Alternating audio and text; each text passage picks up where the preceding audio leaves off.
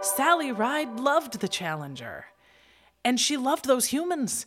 That her classmates, I, I told you how many were in that class of 78. She knew Judy. Yeah. She knew Ellison. Yeah. She knew Dick. She knew Ron.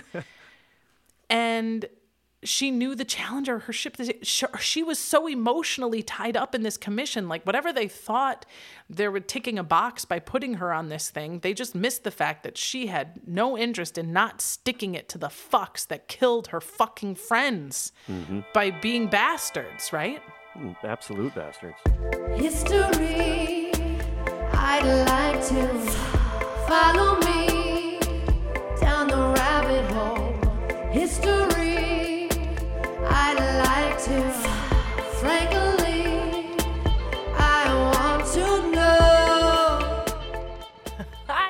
welcome back to HILF, History I'd Like to Fuck with Dawn Brody.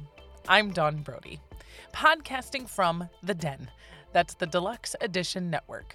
To find more great podcasts in The Den, click the link in our show notes or go to deluxeeditionnetwork.com. Now, this is part two of the hilfing of the Space Shuttle Challenger disaster with my guest and childhood friend, Adam Andreasen. If you find yourself here before listening to part one, go back and hop into bed with that one first. We got to know the crew, including, of course, the famous school teacher, Christa McAuliffe, and we follow them on their journey all the way to the launch pad that fateful day. And then, sob, we lost them all over again. Um, today, we pick up the pieces, some literal, and tread the twists and turns of the investigation and the NASA cover up that almost worked. Oh, let's get started.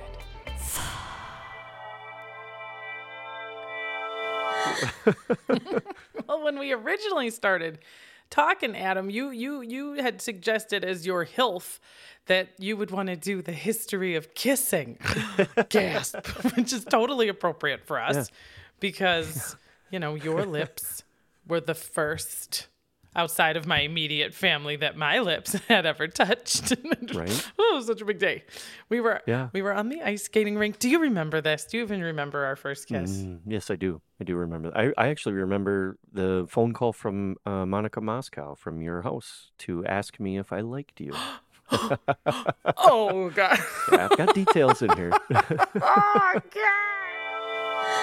oh, so when last we met, uh, you know, I mean, for our audience, this has been like two interminable weeks to wait. I don't think I can get over all the tears they just shed. That was a very dark, dark tunnel. Right? Sad. Yeah, I, I'm. St- I still got tears in my eyes. Right? no, me too. I'm probably gonna cry again. and you know, and probably I told you that you know that I was gonna make you fall in love with these guys, and then I was gonna blow them up again. You know, I mean, I feel like at least I told you what was happening. You know. Yeah. it, it reminded me honestly, uh, like some of what I felt doing the work on the Donner Party episodes. Do you did did you Oh, listen to those? Yes. Right. Okay. So, boy, right. Did I fall in love with those Mm-hmm. guys too? And I was like, you know, it's it's not like you start in 2023 researching the Challenger without knowing. Yeah. You know, you don't go into the Donner Party being like, God, I hope these guys make it. Right, or the Titanic. Like, you kind of know how it ends up. Yeah, Titan. Exactly. Now, see, actually, you bring up a very good point because, yeah, right. The Space Shuttle Challenger truly it has a, a ton in common with the Titanic. Oh, really? You know, yeah. I mean, when you think about it, sort of broadly, right? The Titanic was the most technologically advanced thing of its time, right? It's so much better than than what we've had before, and it made people mm-hmm. feel as if it was unsinkable. Right, we're in the future where ships don't sink anymore, right? And in 1985, you know, for for the American space race, it was similar. It was like they were literally trying to sell people on mm-hmm. space flight being as safe as commercial flight. Right. Yeah, I mean, they were literally like putting a school teacher up there, and maybe a kid soon, maybe you, maybe me. Let's all go. Exactly. you know, and really, this is this is a perfect segue for me into the movies and like other pieces of pop culture that I think form like this ring around the mm-hmm. historical event that is the Challenger disaster. And I think it's like really important to highlight these things because they gave us like the movies and stuff, they gave us like something of a cultural vocabulary to understand Challenger. Okay, so here's a Star Trek is the obvious first one. I mean, I mean, and there is a direct line to Star Trek that passes right through NASA. Right, NASA was basically like, "Yep, we're Star Trek. We're starting the new frontier." I mean, they literally hired Nichelle Nichols to recruit and like bring in talented recruits from the show. But like you can do this right? Um but then there's also like more like less obvious examples out there like the movie police academy yeah, so oh, that's 1984. I mean, that's about the same time that they announced this teacher in space. Mm-hmm. And and the premise the premise behind Police Academy is that the you know the police are now taking all kinds. Yeah, women, minorities, gays, like all of these restrictions that we used to have are now gone and and and it's going to be a team of police that look frankly right. like the class of NASA 1978.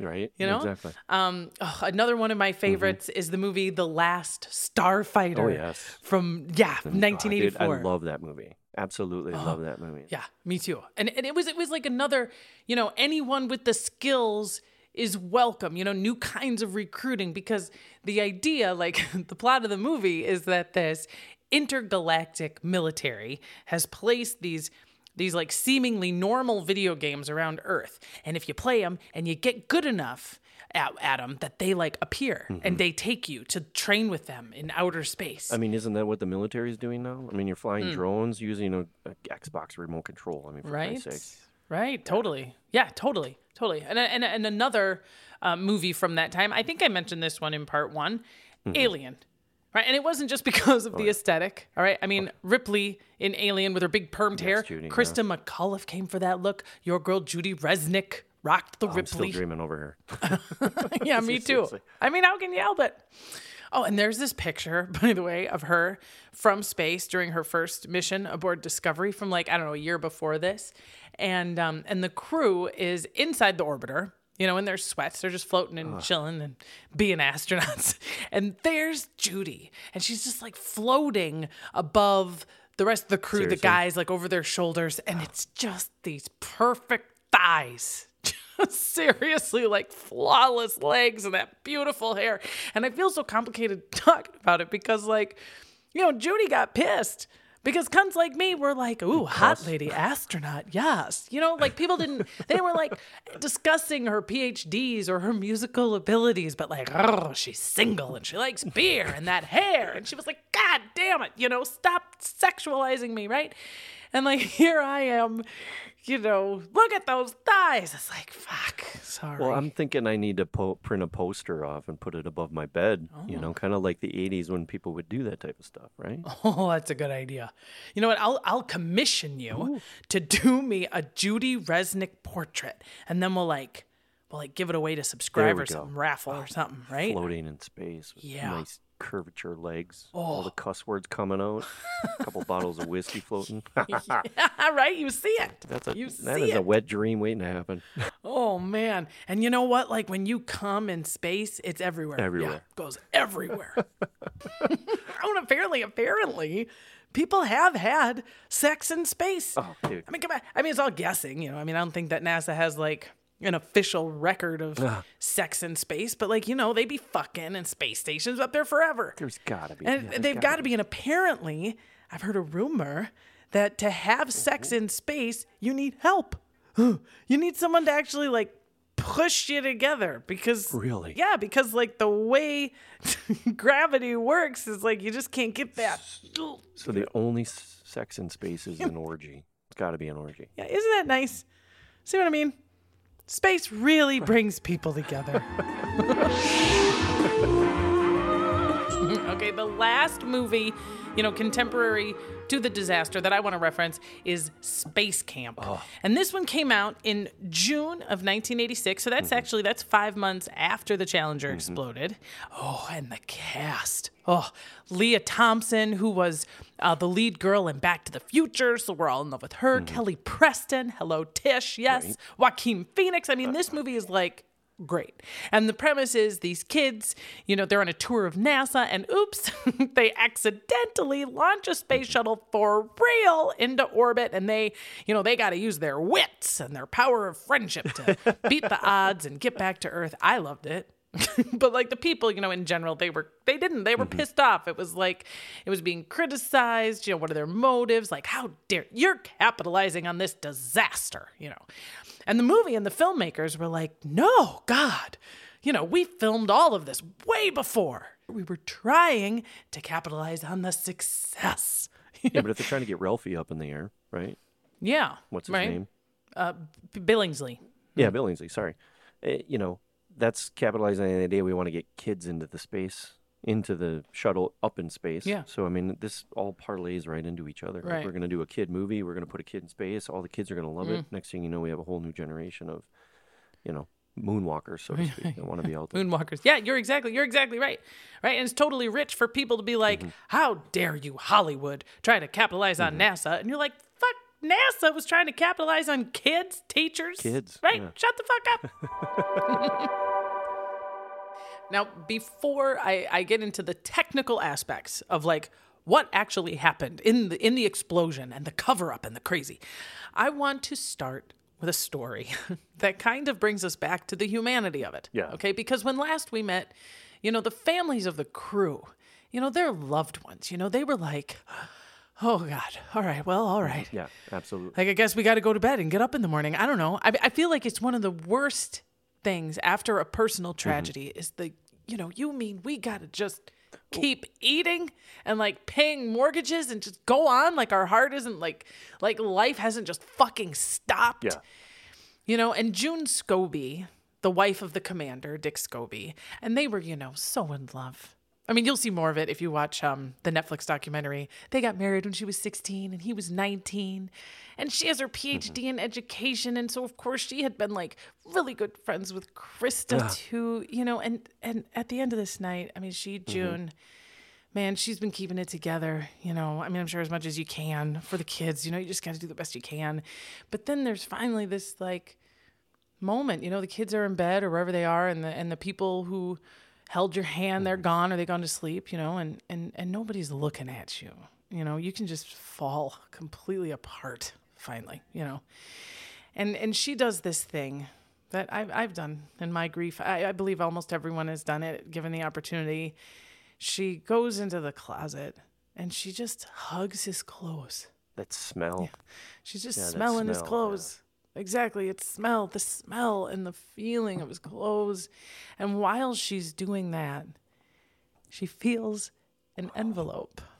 Okay, hold on now. Hold on. I, I, I gotta I gotta say something here. Like, dude, she's finding. This is my prediction. I gotta make a prediction because I don't know no, nothing about any of this. I didn't do any research. You, I told you I was gonna play stupid, and I am stupid. Really, Oh. it's in my name. My name is Adam. Get it? No. Stop uh, it. She's gonna find an envelope that he pre-written for a purpose. There's got to Hmm. be something good here. Like you can't write movies about this shit. well, This is reality, it, right? it, it- yes, and Oh, it is dude. for a purpose. okay, go forth. Go forth and make me cry again. Jesus. oh, hey, wait, no, no. Before I do, I'm very curious. Okay, what do you think uh, that he wrote? I think he wrote something inspirational. Like if you're reading this, you know, I'm not there. Something happened.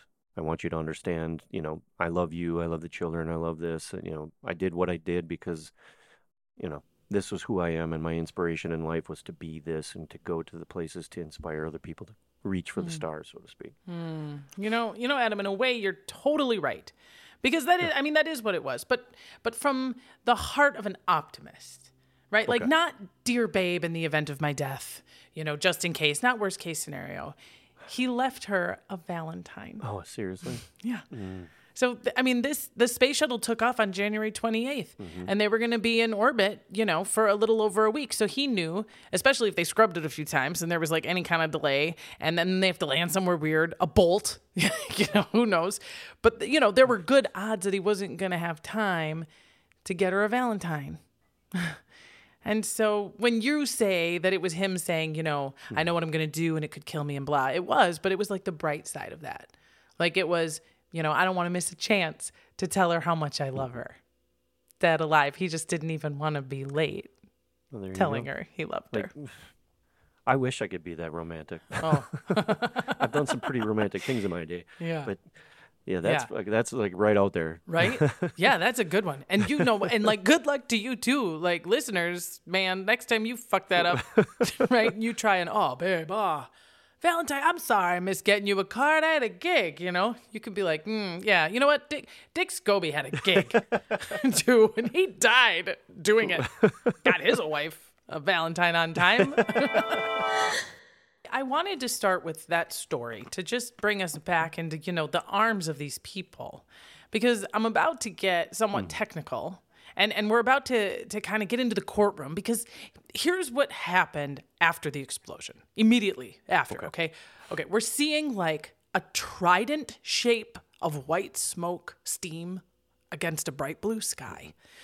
And most of the people who were like emotionally attached to this knew something was wrong, but all of the technical people like knew something was wrong. Okay. And so while we're still just hmm. staring at it and being like, I don't know what that is, NASA is shutting it down. Literally. Like, lock the doors, hands off your keyboard. Nobody touches a screen. No one touches a piece of paper. Nobody touches a fucking telephone.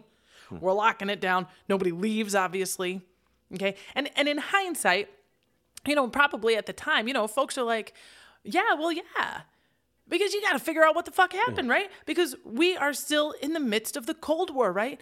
And you know, I don't hear, I never heard really any reports of people like suspecting or thinking that this was sabotage. But the bottom line is something went wrong. Mm-hmm. Yeah, Yeah. absolutely. So if somebody did this to us, we got to shut it down. So they don't they don't get out. If somebody fucked up, we got to shut it down so they don't cover up their fuck up. Yeah. If somebody fucked up and doesn't know it, then we got to shut it down so that we don't lose the critical evidence that will Yeah. ultimately lead to what happened. So there's like, you know, there's all sorts of like legitimate reasons why lock it down, but it is a tight shutdown.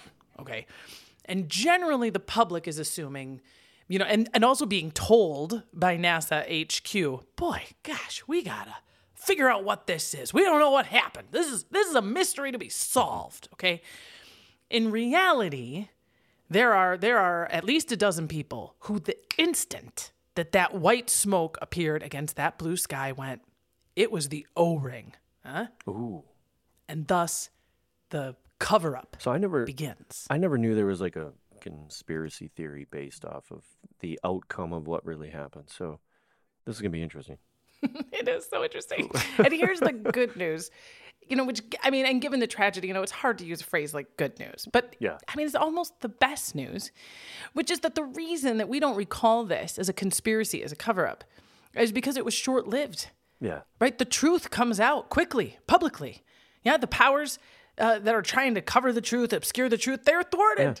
Yay! You know, I mean, that's not usually the case, but for sure, from the get go, the various mouthpieces from NASA were like, yeah, what was that? Oh, what, what, what? You know, we're going to start trying to figure that out. Yeah. Right. Well, there were others right, right behind him before the smoke had even cleared from the sky, just Mm-hmm. yelling, it was the O rings. It was the O rings, bitch. Oh, right off the bat. Yeah. You know, I mean, there were people that had been saying these O rings don't work right. And they definitely don't work right when it's cold. Oh, so are these O-rings made of a substance that kind of shrinks in the cold Hmm. or expands, you know, depending upon heat transfer and differences? I mean, Well, I mean, aren't we all, Adam? but yeah, but you're exactly right. I mean, uh, you know, I mean, that's why Yeah. the cold was such a big deal. You know, we talked in part one about like, why should 22 degrees above zero matter to a space shuttle? Well, if you built the goddamn thing, not only did you know the answer to that, right? But you'd been saying because of the O rings, because they don't work right in the cold and they failed before. And, and no, it uh-huh. hasn't been catastrophic yet.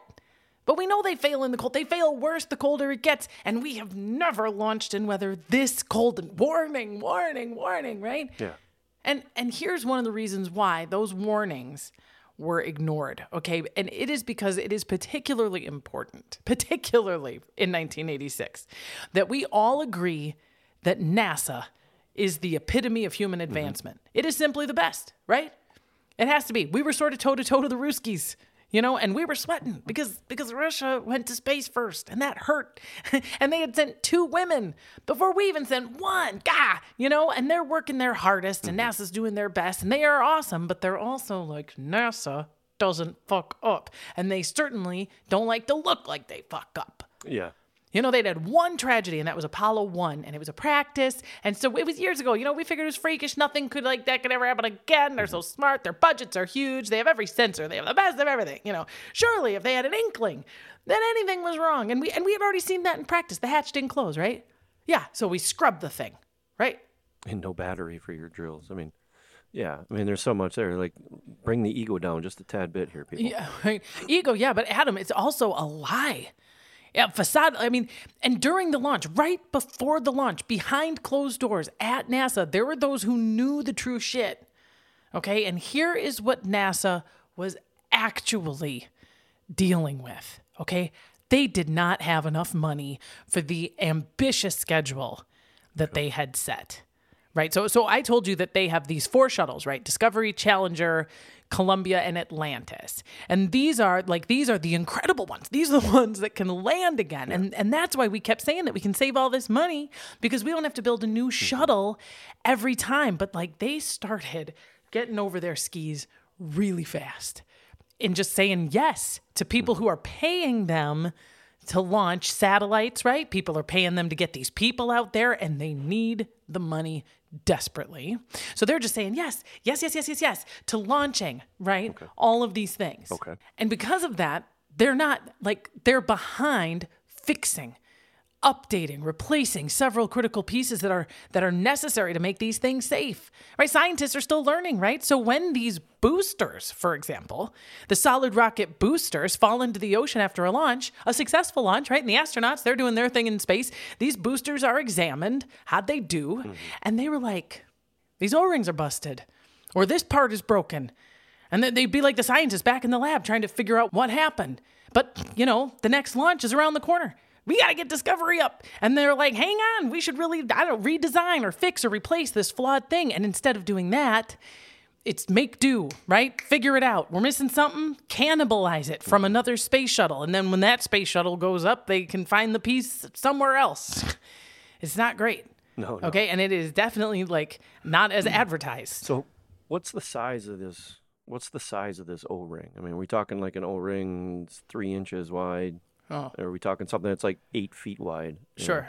Well, it goes it goes around the solid rocket booster, so it's Okay. huge. All right, so it's huge. Okay. huge. Yeah, like it's going around. Like there's three solid rocket boosters, and each one has, I think, two joints each. That's the highest rocket ever. Oh, right, two joints each, or we just can't get high enough. Same. so, all of that brings us to what the fuck Yeah, happened. really, what the fuck? Okay, now I'm going to break down what the fuck happened, and I'm going to give it to you from three places, right? What's happening in three different places. First of all, what happened to the boosters? Yeah. Like, why the fuck did this thing blow up, right? Second, what happened to the orbiter, to the capsule holding the crew? Because that's as its own separate experience, right? And three, what was happening in the boss's office? Okay, right? Yeah. Let's go. so, first, what happened to the booster? All right, that's the thing that actually exploded. All right, so there's these three big old solid rocket boosters, and they each have these O rings. And as I've said, the O rings, now, and bear in mind, all right, you are listening to an historian explaining NASA mm-hmm. engineering. Not an engineer. no, not even with Legos. Be gentle on the emails here. right. Thank you. Be gentle. But, you know, I mean, the general idea, okay, is that these O rings are creating a seal with the fuel tank. So that you you know like from a bird's eye view you're looking at this booster and it's just as tall as fuck. It's just this like three story white pillar. But that within that there are these joints and that and that those joints are held together with these rubber o-rings. And the mm-hmm. fuel that is being held behind them obviously has to be held very securely because on the outside of these solid rocket boosters it's going to be hot white fire yeah? And so if any kind of fuel can ignite mm-hmm. you know it's about to meet its mistress off the quick. And this is like my favorite sort of fun fact about the challenger if you can call it that. Mm-hmm. And it is that they find out long after they do this extensive investigation that that the space shuttle challenger should have exploded the instant the launch started. Oh, really? Yeah, on the launch pad. Because the O rings were compromised mm-hmm. from the get go, meaning that the, the flame already had an open path to the fuel. It's like, why didn't it blow up instantly, killing incidentally a lot more people because it would have happened and, and destroying a lot more critical infrastructure because now the whole launch pad is destroyed, right? So, how did it get a minute and 18 seconds up?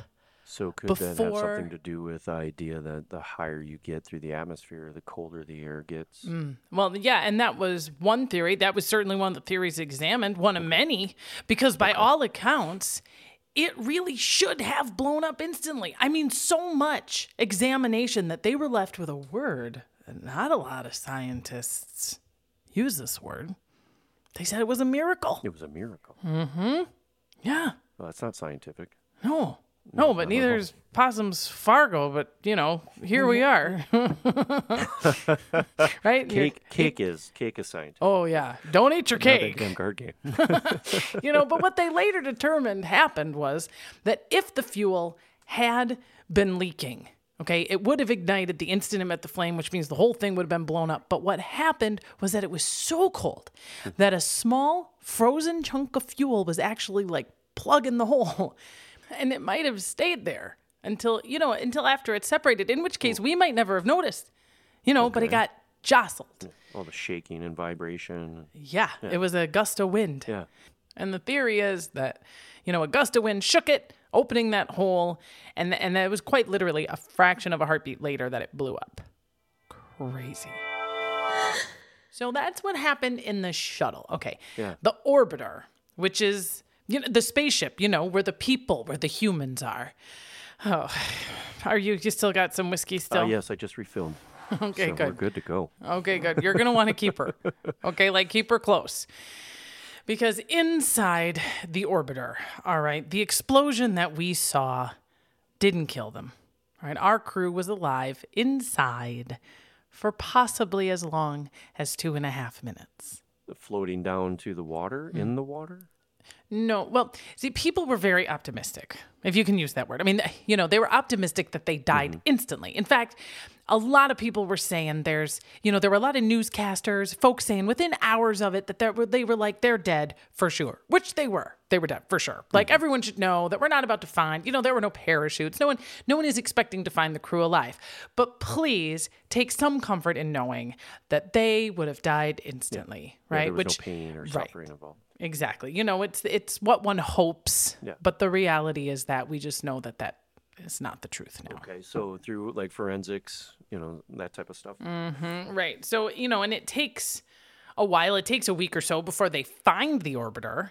All right. It is in like 100 feet of water when they ultimately find it. And after the examination, here's what they learned. Okay. I mean, that orbiter is tough. It's built to handle some shit, you know, and the heat and all that stuff. So even with the explosion, they were alive. Their critical systems would have been intact at first, right? So the first like real problem is the mm-hmm. force of the explosion, the G's, right? The pressure on their body. It would have gone from something like 5 G's to 20 G's, which hurts. You know, you've seen the videos, I think, of like, you know, your cheeks flapping and like your eyes pulled back, but it would have been worse, you know, but not for long. I know, because, you know, then they'd get up to a certain height and then it would have stabilized before they started to fall, you know, slowly back down to earth. Yeah. And when they examine the inside of the shuttle, some of the things that we pieced together of like what happened were there are switches because you know they've gone through they've gone through training mm-hmm. of what to do and a gazillion scenarios and the evidence shows that you know th- that their training worked you know you you you what you want to do is for it to be reflexive second nature you know and okay there's an explosion your right hand reaches down for that switch and that lever and you know where do you find your oxygen tank where's the backup? What do you do with your guy? You know and they go through these drills. Well you know, there were switches that we know they triggered, levers pulled, some emergency protocols authorized. You know, they lifted a cap, pushed a spring to activate, you know, stuff that simply doesn't happen on impact, no matter how traumatic the impact might have been. So no force of explosion or the shifting of this vessel going up to down could have made any of that happen. Right, exactly. Right. And we don't know. I mean, Mission Control doesn't have anything after Mike's uh oh. How many seconds after uh oh before it blew up again? Do you did you Yeah, have a that second. time frame? second. Yeah, Okay. a heartbeat. Okay. Yeah, like like it was for the people in Okay. terms of like speed of light and shit. I mean, it would have seemed simultaneous that they would have noticed the explosion at the same time that they heard the uh oh, and then you know that was it. Okay. As for their remains, because you know after a 200 plus mile per hour impact with the surface of the ocean, you know the devastation to their remains was extensive. So after the examinations were done, they, they couldn't really conclude exactly how they died.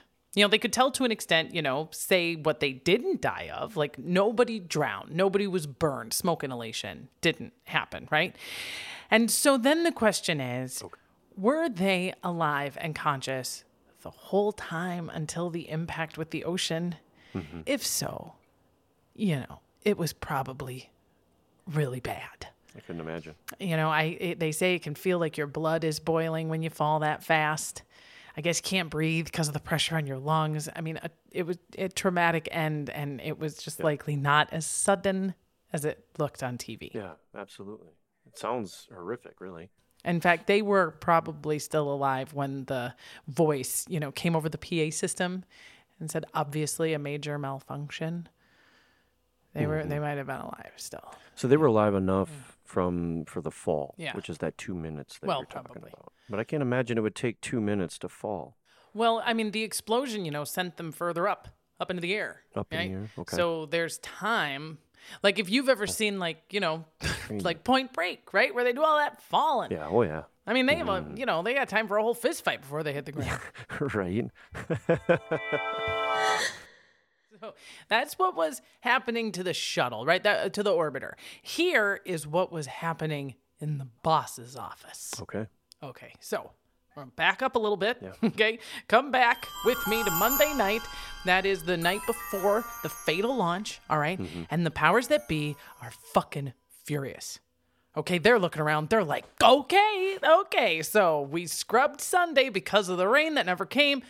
we could have done it then. Then on Monday, this whole fucking strip bolt battery operated clown car that scrubs the second thing, right? And now it's Monday night, and these fucking engineer crybabies are telling me it's too cold. Fuck Yeah. you. All right, you know, the Gipper wants a win. You understand? We got to get this thing going. So they have this conference call. When it's 1986, okay, so you got to remember there's no Zoom. Mm-hmm, yeah. Okay, I mean, they have the best technology in the world, but it's still just like one phone in the middle of the table, probably. And you've got the solid rocket booster engineers. Okay, they're sitting in the conference room in Utah at the HQ of a company called Morton Thiokol, and they're the ones who make these big solid rocket boosters, all right?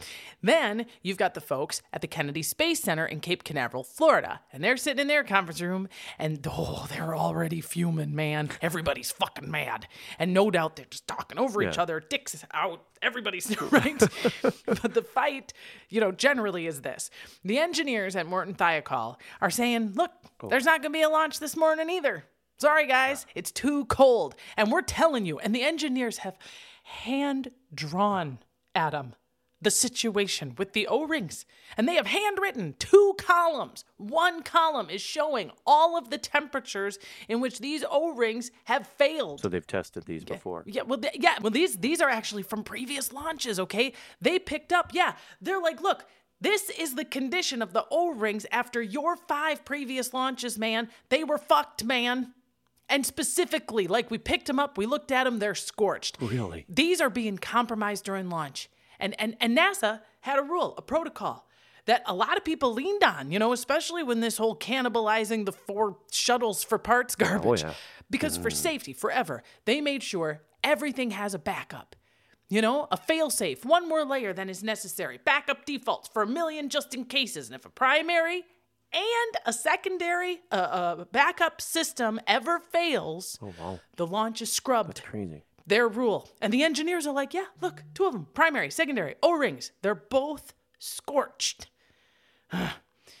so they're sitting around this conference table and they're saying, look, this is not working. And it and it and it specifically when it's cold because I mean, saying, you know, that's what these two columns are showing, the temperature and the destruction level of the O-ring. And they were saying, look, the 53 degrees is the coldest that we've ever launched. And those O-rings were fucked when we got them back. And now 22 degrees, you guys. Oh, And we're telling you don't that's- do that's it. different. Don't. Don't do it. Yeah. right? So these guys at Cape Canaveral, you know, who are answering to their own bosses and deadlines and whatever, they go, okay, you know, we'll scrub it if you prove it will definitely fail, Yeah. which is nuts. You know, I mean, that's not how any of this has ever worked. we prove it's safe. I prove to you it's safe. And you're now asking me to prove to you that it will definitely fail before you'll like not agree. It's like what the fuck? And they're all kind of looking around like Yeah. so like what you want us to do is like say we guarantee our product will fail if you do this and that's the only way that you'll scrub the launch. Ah, Yeah. fuck, you know. And then this guy in Florida, he leans into the phone. He's the big boss. Lawrence Mulloy. Everyone in the documentary calls him Larry. I'm gonna like this guy or am I gonna hate this guy? Well, I mean, he's the loudest voice saying that we have to launch today, you know, and he's fucking had it Yeah. from the beginning. Old Lair Bear. All right. when they first said earlier that day, oh, we're not going to launch today, it's too cold, he barked at him something like, well, what the? You want me to wait, hold this fucking launch until April? I mean, okay, so he's certainly been like putting pressure on him Yeah. you know, saying how bad can it be, you know, implying, and the, and saying sometimes explicitly like, what the fuck, who cares? Is it really that bad? you know, and they're like, well, yeah, and he's saying, you know, I know, I know, you're saying it's compromised, but you know, they're you're saying they're compromised from launches that were that were successful. So they clearly didn't fail. So why, you know, why should we care? And so there's this back and forth for a while, and then the big bosses at the Kennedy Space Center and the big bosses at Morton Thiokol break off from the rest of the conversation. Let's have a private convo. You know, let's get away from these crybaby nerds for a sec. Is there anything we've never learned from a movie? Like all movies come to this. There's always that Yeah. guy that tells everybody, "Fuck it, we're doing it anyway," and, then the tragedy. The tragedy happens. Thank you so much because, honest to God, Alien, right? yeah. Alien had already come out. so we've seen company greed and ignorance kill smart, beautiful brunettes in space. Right. Everybody should know this one. so they have a private convo. And then afterwards, they bring in this engineer, right? Kind of the like lead guy. And Larry Mulloy says to him, All right, you know, I've heard from you as an engineer. So now I want you to take your engineer hat off and put on your manager hat. Uh-huh. Uh, no. You know, we have to answer to budgets and schedules, and we have to explain to the press why we're not. Like, you know, so given all of that, what would you do from a manager standpoint? Oh, so that's gonna absolve you of all your. sin. And the guy is like, well, fuck. Yeah. You know, and you watch all these old guys on this documentary, man, and they're all dealing with their role in the disaster, like what they did wrong or right, and their view then versus now, right? And they all said, when it counted, okay, I'll sign off. Okay. You know, they've, they've got, you know, in hindsight, they got a lot of explanations and excuses. I felt pressured. I had no real power. I was covering my ass, following orders, whatever. Yeah, but they still signed. And some with, you know, noted dissent. But yeah, the people with power, yeah. And then later that day, they all sat. I mean, the engineers back in Utah, okay, they sat together, you know, and they watched the launch. Ah, And one of the gals who worked there, she worked with her dad actually. Her dad is Bob Ebeling. He was one of the biggest no voices to launching that day. And he's watching, and she was sitting next to him, and she said, you know, it was stressful. You could feel it. Everybody in there was kind of like clenched and like chewing their nails and just pacing. And then Oh, when the launch went, and it looked good for a minute, right? Some people relaxed, and she wasn't. She says, I heard my dad say, it's not over yet. You ain't clear till you're in the space. And then the tragic explosion. Ugh, right. And in that room mm-hmm. of people, they knew instantly what happened. And and the head honchos knew, fuck, we gotta lock it down. We gotta get everybody's story straight. Which and you know, the straightest story made them look like a bunch of inept cunts. so, so what they actually started asking for was for everyone to get the story like mm-hmm. straight-ish, right? And then hang a right and then stop. No more turns at all, right? In short, a cover up. And it might have worked mm, if it weren't for Sally fucking ride. oh my God. So when we come back, buckle up for the ride of your life. This podcast is part of the Deluxe Edition Network. To find other great shows on the network, head over to deluxeeditionnetwork.com. That's deluxeeditionnetwork.com.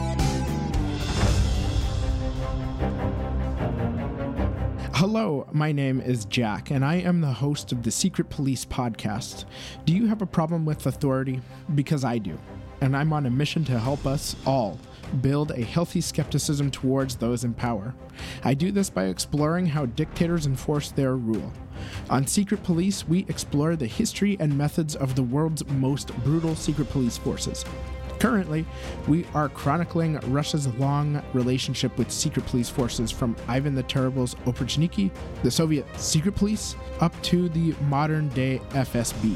If you're into history, dark humor, and hearing about the worst of what the human race has to offer, this is the show for you.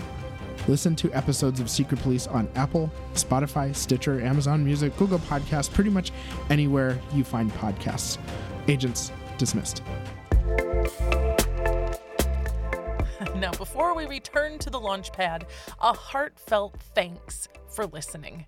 This, you tuning in, is the whole reason I started HILF and the reason I will keep doing it. I love hearing from you, your suggestions for future episodes, letting me know where and when you listen. I'm in your kitchen when you cook. I'm tagging along on road trips. I love it so much. And some of y'all, you know, take it up a notch. You write reviews, you send an episode to a bud. Yeah. And then, gasp, there are those real hot twats, my patrons. we had two new folks hop into bed with the pod Kaya P and Will P. so don't worry, we'll change the sheets. uh, their lust is palpable, their generosity deeply felt. if you'd like to join them, have access to bonus episodes, and hear your name, yay, go to patreon.com slash hilfpodcast and then Follow me, follow me, follow me, follow.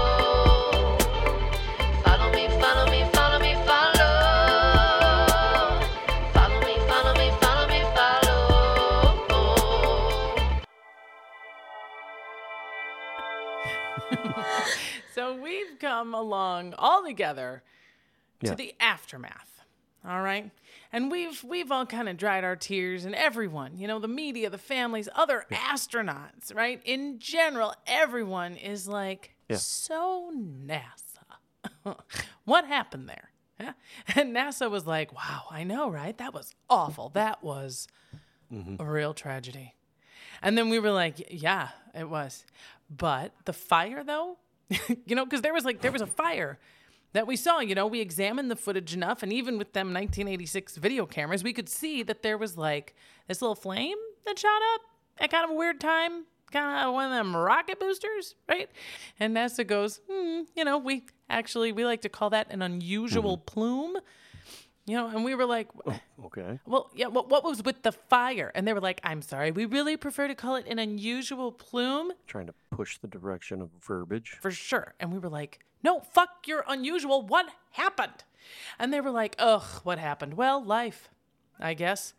That, you know, what Yeah. big leaps in human technology, people die. It's sad. But, you know, bullshit, bullshit. Columbus oh, sailed the ocean, bullshit, bullshit. The railroads were built, bullshit, bullshit. Covered wagons, you know, people die for the sake of progress. And we were like, but like, what? What, right? What technically went wrong? Yeah, yeah. Where's the detail? And NASA was like, again, you know, we're going to go with human limits on this one. That's what went wrong. Humans often try to do great. I mean, honestly, get right. And every eventually everybody was like, this dog don't hunt, man. This stinks. You stink. Mm-hmm. and there's, you know, enough pressure that Ronald Reagan, who's a big fan of NASA, of course, I mean, he had his fingers up in all them pies. It was his order, remember? Let's get Right. a teacher in space. So he feels pretty obligated you know, to appoint an investigation, a commission to get in there and figure out what the fuck is what, right? Why do they keep telling us it was an unusual plume and being so cagey, okay? But he's also going into this like Yeah.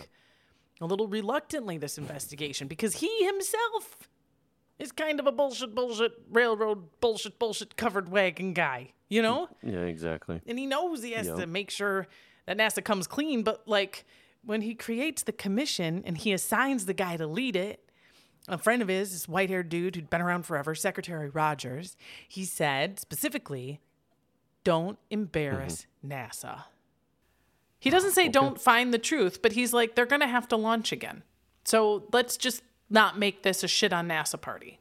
All right. And, and Secretary Rogers seems to sort of take that note and he, on the commission with him, the, a bunch of very important people, including a bunch of astronauts, Chuck Yeager, right? Mm-hmm. Neil Armstrong and Sally fucking Ride mm-hmm. are part of the group that comes together to be on the panel of variously interested people who can help get to the bottom of this, right? And and the bottom line is at first that the folks from NASA, they're very good at math, not great at lying. Of course not. Okay. And so, and and at first it starts off where they're just like, yeah, you know, this sucks. The things we're trying to figure it out. you know, we're going to try to figure this out. And then Secretary Rogers would be like, well, we know you're doing your best, but what happened in this sad accident? And we don't need you to get into specifics, but we're just curious about it. And it's all very softball and it's all very kind of easygoing. But mm-hmm. then they start to just straight lie about stuff. For example, saying things like, no secondary systems had ever failed. Ooh. Exactly. Well, and you and I have already, detail. that's the one. That was the fucking one. The secondary O ring had failed, and that was Mm-hmm. Well, I mean, what had all have a yeah, if you have a standard operating procedure and you say that I have a I have my primary and my secondary, if my primary fails and my secondary fails, we don't do this. Exactly. And now you're saying there was no secondary. And now you're saying there was never a secondary failure. So Yeah. that our policy is that if there had been a secondary failure, obviously we would have scrubbed the launch, but we didn't have any secondary failures. Hmm. And there are engineers in the room during these public hearings, Adam, that stood up. Good. Let's Did they say the right thing? And they said, I said that there were secondary problems. I said that it was too cold. And Yeah. so what do they do? They stop having public hearings. Oh, they go, "Oh, that's interesting. We'll hear from you. Thank you for your contribution. We're we're really grateful for your time. We'll get to you." And they just stop making the hearings public. And one day, after a particularly kind of troubling hearing, in which a lot of the folks on the commission were like getting frustrated because they weren't getting to ask the hard questions. And even if they did, they weren't being given the time to get, those hard answers. Um, one of the members of the commission is walking through a hallway. He's like, oh, know, his name is Don uh, Kutyna. He's fucking brilliant. He's an engineer. He's an astronaut. He was a pilot in Vietnam, and he smells a fart big time. This whole thing, he doesn't like it, and he's kind of walking in this hallway in between hearings, and clip clopping next to him is Sally fucking Ride. She walks past him, Adam, and without looking at him, and without saying a word, she slips him a note. Ooh. She just tell me. puts in his hand a folded piece of paper Oh. and walks on. I know, It right? wasn't a Valentine. It wasn't Valentine. and she walks on. And he's like, all right. And he unfolds it and looks at it. And this note is the handwritten, columned paper that those engineers had brought to that conference room with the fucking temperatures and the O ring Mm. breakage. Now, I, we don't know exactly who gave that to Sally. I mean, somebody does, but she got Had to be it, one obviously. engineers, man. and she and and Kutyna's looking at this thing going fuck right? Oh shit. And it says o-rings at these temperatures the o-rings break. Oh fuck. Now a moment mm-hmm. about sally fucking ride. Why would she do this and what was going on? I'm putting both of my hands over my heart while i say this. Okay. Sally Ride is, of course, the first American woman in space. Bad mm-hmm. Bitch, right? Part of that 1978 NASA class that we talked about. Now, what this means, Adam, is that not only did she go to outer space aboard the Challenger, that was her boat, that was her Yeah. ship. You know, I mean, all these assholes keep saying we should investigate because Columbus you know, bullshit, bullshit, and the railroad's mm-hmm. bullshit, bullshit. But I think that what they failed to know is that sailors like Columbus love their ships. Mm-hmm. Folks who go on those trains they pat those wheels and say nice new shoes. Like Exactly. Sally Ride loved the Challenger. And she loved those humans. That her classmates, I, I told you how many were in that class of 78. She knew Judy, she knew Ellison, she knew Dick, she knew Ron, and she knew the Challenger, her ship. She she was so emotionally tied up in this commission. Like, whatever they thought they were ticking a box by putting her on this thing, they just missed the fact that she had no interest in not sticking it to the fucks that killed her fucking friends mm-hmm. by being bastards, right? Absolute bastards. But she also can't stand up and say, I have this piece of paper that blows it open. You know, she's sitting on the commission. She's got certain things she's got to protect in addition. She wants also, to, frankly, probably to protect NASA. Mm-hmm. You know, because so, but she's in a bind and she sees that they're lying. So she slips this note to Kutyna. Mm-hmm. Kutyna, oh my God. Okay, so check this out. Kutyna is best buds with another guy on the commission, this hot for teacher, total hilf, a guy named Richard Feynman. Richard Feynman, girl. mm. He has long hair. He is a fucking genius. He worked on the Manhattan Project. He loves smoking cigarettes. He's everybody's favorite professor, and he doesn't give a fuck, about these NASA fucks. And Kutyna and Feynman became friends because this commission's also full of a bunch of arrogant cunts. And so the first day that they all meet, and they're all going to their first meeting, all these giant, beautiful black limousines pull up, right? Mm-hmm. And Kutyna's standing there, and Feynman's like, Where's your limo, Kutyna? and he goes, Oh, I'm only a two star general, so I take the subway. And he oh. laughs and slaps him on the back, and these two rode the subway to the commission together every day. Good. And we're just like on the level, you know what I mean? Mm-hmm. Just like real, genuine dudes. Their So egos Kutyna- are coming back a little. You know, Yeah. they don't need all that extra. Yeah, no bullshit, right? Yeah, So Kutyna um, invites Richard Feynman over for dinner and is basically like, I don't actually, there's no evidence that he's like, Sally showed me this note. but the bottom line is, he's like, Sally showed me this note. And I, and now I don't, what are we going to do? We can't out Sally. We can't show this note. So how do we we're jurors basically. How do we go into this commission now knowing this and like gently and lovingly getting the truth out without fucking anybody, right? Mm-hmm. And while they're talking about it, they go out to the garage where our guy Kutyna has his GT, his Opel GT sexy car, right? That he loves fixing up. And he's got the hood open and he's got his workbench out. And on this workbench, he has little O rings that are obviously on a completely different scale Yeah. than the O rings on the rocket, but same fucking thing. Mm-hmm. Doing essentially the same fucking job. Mm-hmm. And he kind of looks at Feynman and he goes, God, you know what? Totally organically and unrelated to any note handed to me by Sally fucking Ride, it just occurred to me that the O rings on my Opel GT do get a little stiff in the cold, don't they? Mm-hmm. And they can leak in the cold, can't they? And Feynman's like, loud and clear, buddy. Loud and fucking clear. And he goes in the middle of the night, Adam, oh. to a hardware store. and he gets some O-rings and some pliers and a thing. Okay, now, oh, okay, buckle up. You and me, we're sneaking into a meeting at NASA. Okay, it's this commission. It's mm-hmm. February 11th, 1986. So we are two, three weeks max away from the disaster. Mm-hmm. And our buddy Larry Mulloy, remember Larry? Oh, Lair Bear, what are you going to wait me? Wait until April until I got Yeah. launch? And he's up there in front of the commission talking shit, probably lying, maybe overstating some things. Maybe he's got some charts and he's trying very hard to explain what could have happened. Boy, howdy, we're still scrutinizing how this whole thing could have happened. Obviously, we wouldn't have gone up if we ba ba ba ba ba. Mm-hmm. And at the best possible moment, it dramatically, right? Our guy Feynman, who in his normal life is just like a t-shirt and board shorts guy, but in this meeting is like all buttoned up with his like hair oh. combed back and his suit and stuff. and he, they all have are sitting at these tables, so they got the usual trappings of like ice water and stuff. He has his O ring with his pliers in his ice water.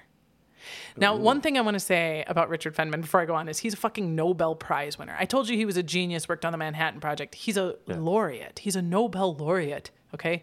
Yeah. He reaches into his ice water glass and he's talking like Christa would have talked to her students, oh. which I find so beautiful and Even better. poetic in hindsight. Yes.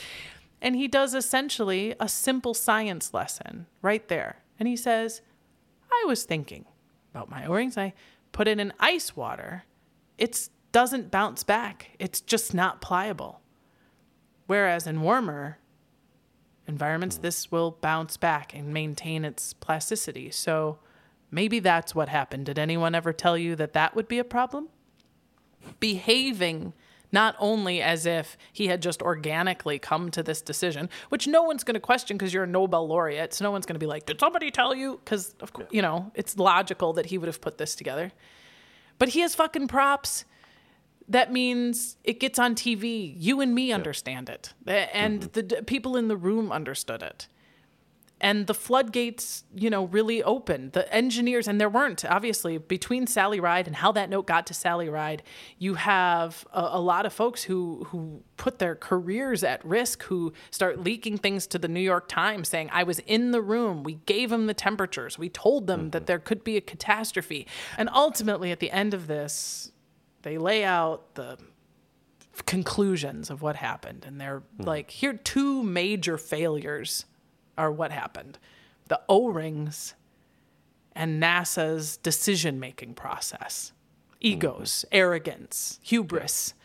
And that's the conclusion. And and also after that our guy secretary rogers gets a little bit more like to larry mulloy. He's like yeah but you told him basically i hear your concerns and you're being pussies right? You know? And and eventually larry mulloy is like yeah it's- i may have said that you know. So and it's rough. And and one of the downsides right after the investigation this this thiokol plant where all the engineers were doing their jobs like the o-rings failed but they were telling everybody that and they were trying to improve it. This huge plant that employed hundreds if not thousands of people in utah shuts down all these people are out of of work. They all get pink slips. They they write as they're driving insult to injury as everyone's driving home. Somebody had written over one of the overpasses thiokol murderers. Fuck, you know, not our fault. But silver lining, the aftermath. People are Mm-hmm. getting fired. You know, they fire this guy William Lucas. He was the covered wagons. People die. We have to roll on guy. He Mm-hmm. gets fired. Lawrence Mulloy. The I, he moves on. But this Alan McDonald, who was the guy who was like, put my name on the whistleblower thing, published the thing, he is promoted and brought back to Thiokol as like the head engineer. He's put in charge of the tac- task force to make those solid rocket boosters safer, which he does. He completely redesigns them. He gets the team together to build them. And two years later, in 1988, they launched Discovery again safely. And there has never been a catastrophic failure of a solid rocket booster ever again. That's awesome. Before we uh, say goodbye, and um, gotta say and goodbye. and I know, I know. um, I I want to share with you. These are like these little fuckable nuggets, you know, that between Yes. the books and the documentaries, like I didn't, you know, they it would have it would have uh, wrecked the flow of the story, but I could not sleep if I hadn't if I didn't share Sure. these All right. little elements. Okay, so come back with me to the six months between Christa McCullough's training, right? Her receiving the honor of being the first teacher in space, and then that January launch. Um, during one of these trainings, they are in one of those, you know, gyrosphere things where they're like inside, it sort of looks like a carnival ride, you know, where you're spinning and spinning and spinning and spinning. And actually, she's still in the top 10. She hasn't been selected yet. So this is when they're trying to figure out which of these top 10 teachers is going to be the one. And one of the ways that you kind of filter out who is not good is the, all of these high stress tests. And there were people who were much better at math than she was, but fuck, they keep throwing up. you know, or people who were like pilots. They were trained pilots. They weren't throwing up, but they couldn't uh, maintain their cool. They they would get into these oxygen deprivation deprivation situations and fucking panic. And Christa kept her cool. So she's still kind of in that testing phase. And they put them all in these gyrospheres where they're just being flipped and tossed and around. And for some reason, while she's inside, some fucking plucky live on the edge risk taker, this 20 year old intern at NASA, decides to jump onto the outside and, like, I don't know, fucking lumberjack like roll, like show everybody how cool they are by being oh, able to like hold on to the side. I have no idea. Anyway, they get flung so hard off this thing that they get thrown through a partition and later die. Oh, really? And Christa was like in the gyrosphere when it happened and like heard a thump and everybody screaming.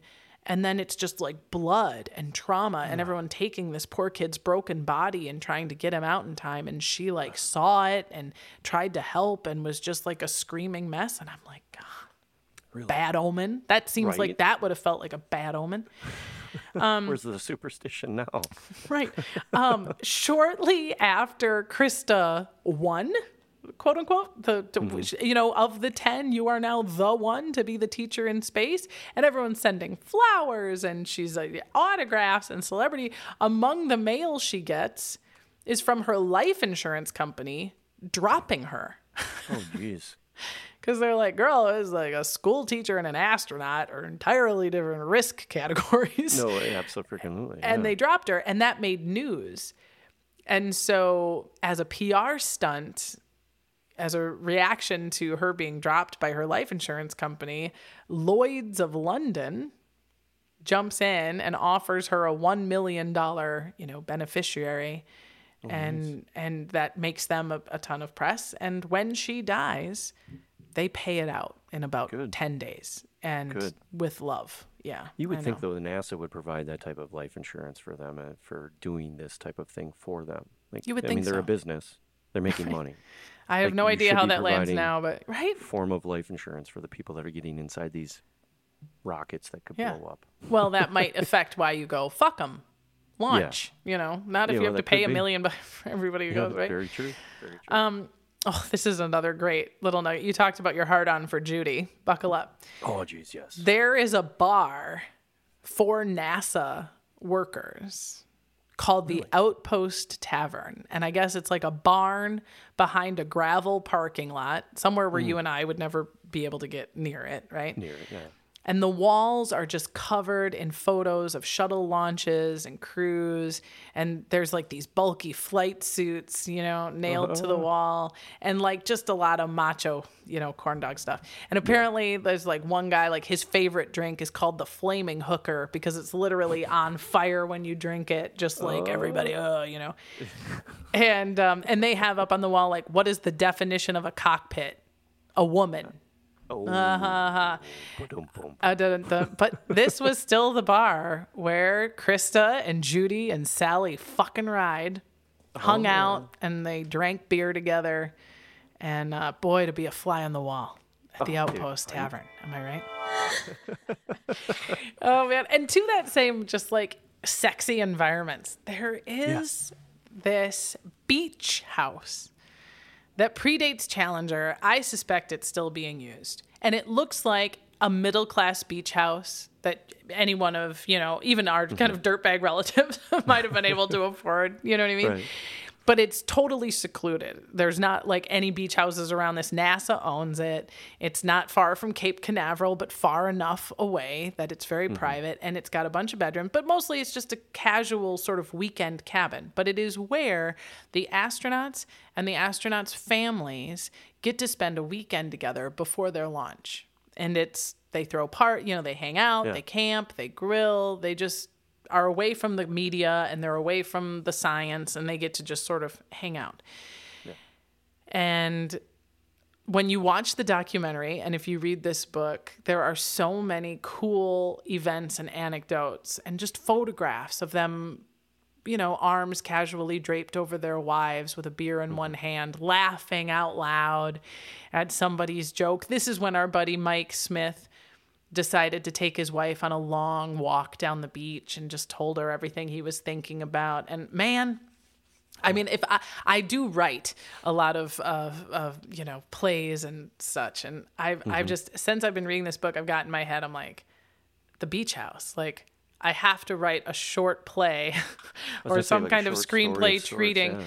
yeah, about the Challenger crew specifically That's on the great idea. weekend in the beach house and just the the love and the fights and the jealousies and the Yeah. little dramas and man. I love that idea. right? Here's another interesting little nugget. So apparently when you're in outer space you know your piss and shit are a thing. And it was so heavy and they didn't want to like carry the human waste and store it and then you got to fly back with it. So they started just jettisoning it out of these shuttles and apparently one of the most beautiful things that you'll ever see in space is the like comet trail of piss when they open up the sewage locker Really? because it's just glittering gold it's just like these glittering beautiful fragments of up. just beauty yeah and gonna look this up. and apparently, when our girl Judy was on her first space flight, something went wrong. And when they ejected the, the piss, it stuck to the side of the shuttle and froze there. really? So there's just this like piss icicle, this pissicle, just like stuck to the side of the rocket. And it would have been gross and kind of funny, except Yeah. that like they were like, but guys, like this could be a problem when we start to re-enter the atmosphere if it breaks off at the wrong time and flies off and hits something this brick Yeah. of piss could fucking kill everybody and so judy on her first flight with her robotic arm one of the things that she did was get out there and knock the pissicle off Oh, Jesus of the rocket so that they could live another day on our on our vehicle of urine.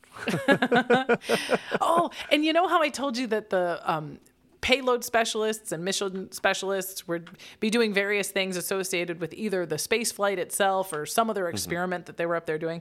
One of the coolest experiments that I read about was when they brought a colony of bees oh, really? into space to see how they would react and to see if they could make honey in space. And I love this. The bees couldn't fly, of course, Yeah. because there's no air resistance against their wings. So their little bumblebee bodies are suddenly just like not flying and they can't, but they're still hovering. And what they did is the bees all linked feet and created this chain of oh, really? of them of their bodies and that by the time the space shuttle landed they had created a hive inside a locker and were making honey So they adapted to the environment. isn't that one of the most like Dude. yeah beautiful and just like Whew. encouraging things you've ever heard Ugh. and the bottom line is isn't that what we all have to do Yeah, we should be doing. If it, so. yeah, if you can't fly anymore, you just got to grab somebody's hand. And I want to leave you with this, which is in those last moments, or at least in the moments when they started to realize that something was happening that was traumatic aboard the orbiter. Christa and Greg, the two payload specialists, were sitting, you know, in the back seat staring between their feet at a wall. Almost everyone else had some view of a window except for them. And the pain and the fear, and they were both on their first flight, must have been overwhelming. And there was nothing they could do. You know, Judy and Ellison could like train to like stand up and flip a switch and maybe help somebody get oxygen, but they were just sort of strapped in and rolling with it but they could and certainly did hold hands. Hmm. And that, hmm. my friend Adam, Oh, that was the best fuck I've had in a long time. Seriously, it was a two-parter. all right, we came twice. Yes, yes, we did.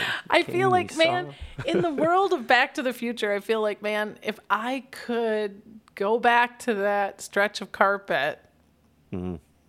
and and lean down and whisper in our ears, you know, I don't know what I would mm-hmm. have said. You're gonna, you guys will fuck. It's not what you think, and it takes 40 years. 40 years.